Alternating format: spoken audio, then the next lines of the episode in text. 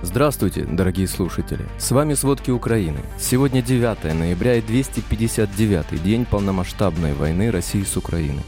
Подготовка вторжения России в Украину началась еще в 2021 году. Недовольные качеством экипировки, покупайте ее самостоятельно. Как губернаторы решают вопрос обеспечения своих мобилизованных. Путин посмертно присвоил священнику Михаилу Васильеву звание Героя России, который советовал женщинам больше рожать, чтобы было не так страшно отправлять детей на войну. Крематории в России закрываются и заканчивается алкоголь. Обо всем подробней. Россия атаковала Днепр дронами «Камикадзе», которые попали в логистическое предприятие. Такую информацию обнародовала глава военной администрации Днепропетровской области Валентин Резниченко. Удар вызвал сильный пожар на более чем 3000 квадратных метров. Пожарное пламя уже потушили, разрушены склады предприятия, ранены четверо работников, все в больнице, трое тяжелые. Руководитель военной администрации Кривого Рога Александр Вилкул сообщил, что вчера россияне обстреляли из РСЗО «Ураган» город Никополь и два села Днепропетровской области. Были повреждены с десяток многоэтажных и частных домов, два промышленных предприятия, больница, школа, профтехучилище, машины и газопровод. Информация о погибших и пострадавших не поступала. 8 ноября российские силы выпустили по пограничью Сумской области 59 снарядов и мин. Об этом рассказал глава Сумской областной военной администрации Дмитрий Живицкий. По другому населенному пункту громады россияне одновременно ударили из самоходных артиллерийских установок. Было два прилета. Также зафиксировано 14 прилетов из минометов. Всего за сутки армия России направила на приграничье 59 мин и снарядов. Мэр Мелитополя Иван Федоров сообщил, что силы сопротивления в селе Вознесенко Запорожской области подожгли церковь, в которой разместили штаб российские войска. Он добавил, что даже на девятом месяце оккупации сопротивление украинцев очень мощное. Российские войска начали минирование пригородов Мариуполя, в частности грунтовых дорог и полей. Об этом сообщил советник мэра Мариуполя Петр Андрющенко. Все указывает на ускоренное, усиленное укрепление города. В результате обстрела Краматорска Донецкой области пострадал восьмилетний мальчик. Об этом сообщил председатель Донецкой облгосадминистрации Павел Кириленко. Снаряды прилетели в районе одной из местных школ, повреждено и здание школы, и близлежащие жилые дома.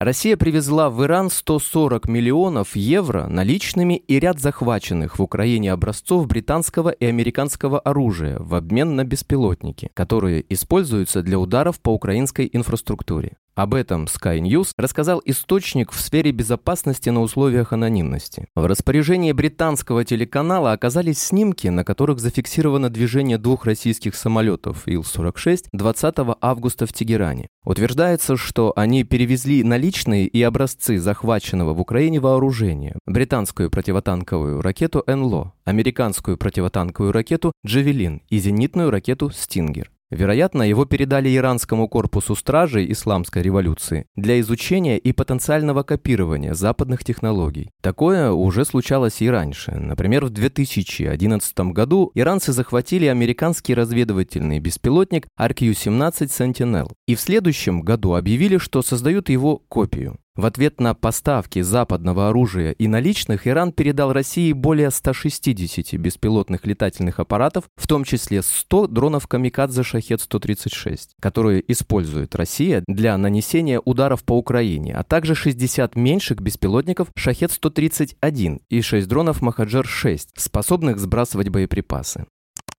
Председатель Верховной Рады Руслан Стефанчук обратился к высокопоставленным членам Конгресса США с просьбой посодействовать получению Украиной дополнительных средств ПВО «Сирам» для борьбы с иранскими дронами «Камикадзе». Они помогут защитить важные объекты, особенно критически важные электростанции. «Сирам» имеют встроенный радар для отслеживания поступающих угроз и гигантскую скорострельную пушку для их уничтожения. Причем НАТО заявляет, что это самые эффективные системы, способные выпускать 4500 выстрелов в минуту. Представитель Министерства обороны США, бригадный генерал Патрик Райдер, во вторник подтвердил, что Украина получила две системы противовоздушной обороны «Насамс». Накануне министр обороны Украины Алексей Резников сообщил о прибытии в Украину зенитно-ракетных комплексов «Насамс» и «Аспид», поблагодарив за это Норвегию, Испанию и США. Штаты пообещали предоставить Украине в целом 8 систем противовоздушной обороны «Насамс». Венгрия заявила министрам финансов стран ЕС на встрече в Брюсселе, что не поддержит необходимые изменения для подготовки пакета помощи Украине в размере 18 миллиардов евро в следующем году. Об этом пишет Bloomberg со ссылкой на источники. Ранее президент Еврокомиссии Урсула фон дер Лейн подтвердила, что на этой неделе предложит существенный финансовый пакет от Европы объемом до 1,5 миллиарда евро ежемесячно, общим объемом до 18 миллиардов евро. ЕС все еще должен утвердить оставшиеся 3 миллиарда евро из 9-миллиардного пакета макрофинансовой помощи на 2022 год. Разногласия по структуре плана усложнили выплаты в течение последних месяцев. В начале недели министр иностранных дел Венгрии Петер Сиярто заявил, что его страна не поддержит план долгосрочной финансовой поддержки Украины.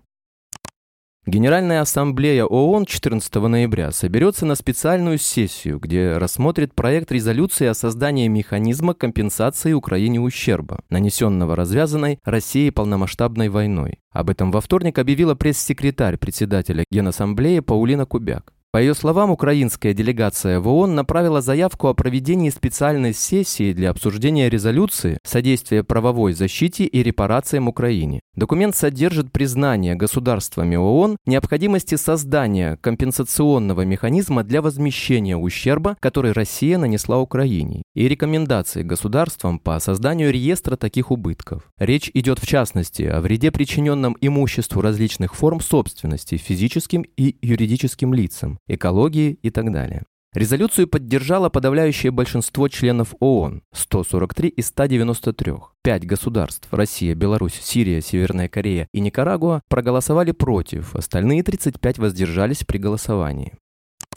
Настоящее время сообщает, житель Белоруссии нашел смартфон российского офицера, в котором содержалась информация о подготовке нападения армии России на Украину с территории Гомельской области. Смартфоне российского военного Павла Юрьянова журналисты издания обнаружили фотографии и переписки в мессенджерах. Исходя из содержания этих материалов, издание сделало вывод, что подготовка к полномасштабному вторжению российской армии в Украину с территории Белоруссии началась еще в 2021 году. Журналисты также отмечают, что материально-техническое снабжение военнослужащих, которых готовили к войне, было организовано слабо. Юрьянову перед отправкой в Беларусь куртку и китайскую радиостанцию приобретала супруга. По найденным в смартфоне офицера фотографиям издание установило, что эшелоны с российскими военными прибыли в Беларусь в конце января 2022 года. Местом промежуточной дислокации подразделения, в котором служил Юрьянов, был Речицкий район.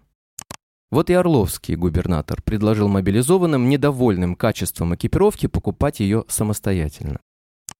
На фоне всего этого президент России Владимир Путин присвоил священнику Михаилу Васильеву звание Героя России. Об этом сообщается на сайте Кремля. О гибели протеерея стало известно 6 ноября. Русская православная церковь без деталей сообщила, что он погиб во время боевых действий в Украине. Васильев был настоятелем храма великомученицы Варвары и преподобного Ильи Муромца. Храм при штабе ракетных войск стратегического назначения России. Он стал широко известен осенью 2022 года после интервью, где посоветовал женщинам больше рожать, чтобы было не так страшно отправлять детей на войну.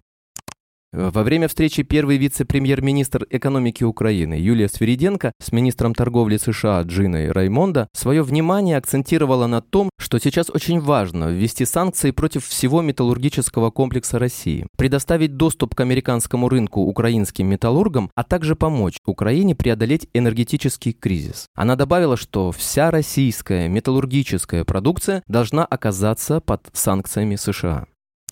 В России санкции начали затрагивать и спиртовую промышленность. Так, оптовые продавцы алкоголя в России начали фиксировать дефицит популярных брендов спиртных напитков за два месяца до празднования Нового года. Об этом пишет РБК со ссылкой на участников рынка. Дефицитными становятся текила, бурбон, коньяк, игристые вина, которые ввозились из-за рубежа. По словам участников рынка, их запасы уже почти закончились, а новые поставки ограничены из-за санкций. К Новому году может возникнуть нехватка ряда популярных брендов алкогольных напитков, предупредили оптовые поставщики. Часть из них они планируют заменить аналогами из других стран и от небольших производителей. На смену им могут прийти, например, виски из Индии, грузинская чача, армянский коньяк и продукция российских компаний. Опять же, санкции ощущаются не только при желании что-то отпраздновать, но и в других ежедневных бытовых сферах. Так, в Воронеже из-за санкций закрылся крематорий. Он проработал меньше трех лет, сообщает издание 7 на 7. Произведенная в Чехии печь сломалась, а детали для нее невозможно закупить из-за санкций. К слову, крематорий открылся меньше трех лет назад и получил архитектурную премию. Президент Всемирного боксерского совета Маурисио Сулейман объявил об исключении российских и белорусских спортсменов из рейтингов организации. Организация не будет санкционировать бои в этих двух странах. Их граждане больше не смогут соперничать за титул чемпиона Всемирного боксерского совета. На текущий момент в рейтингах находится несколько российских боксеров, Артур Бетербиев, также имеющий гражданство Канады, владеет поясом чемпиона мира в полутяжелом весе. Алексей Папин занимает первое место в рейтинге в первом тяжелом весе. Евгений Романов идет на первой строчке в промежуточном весе.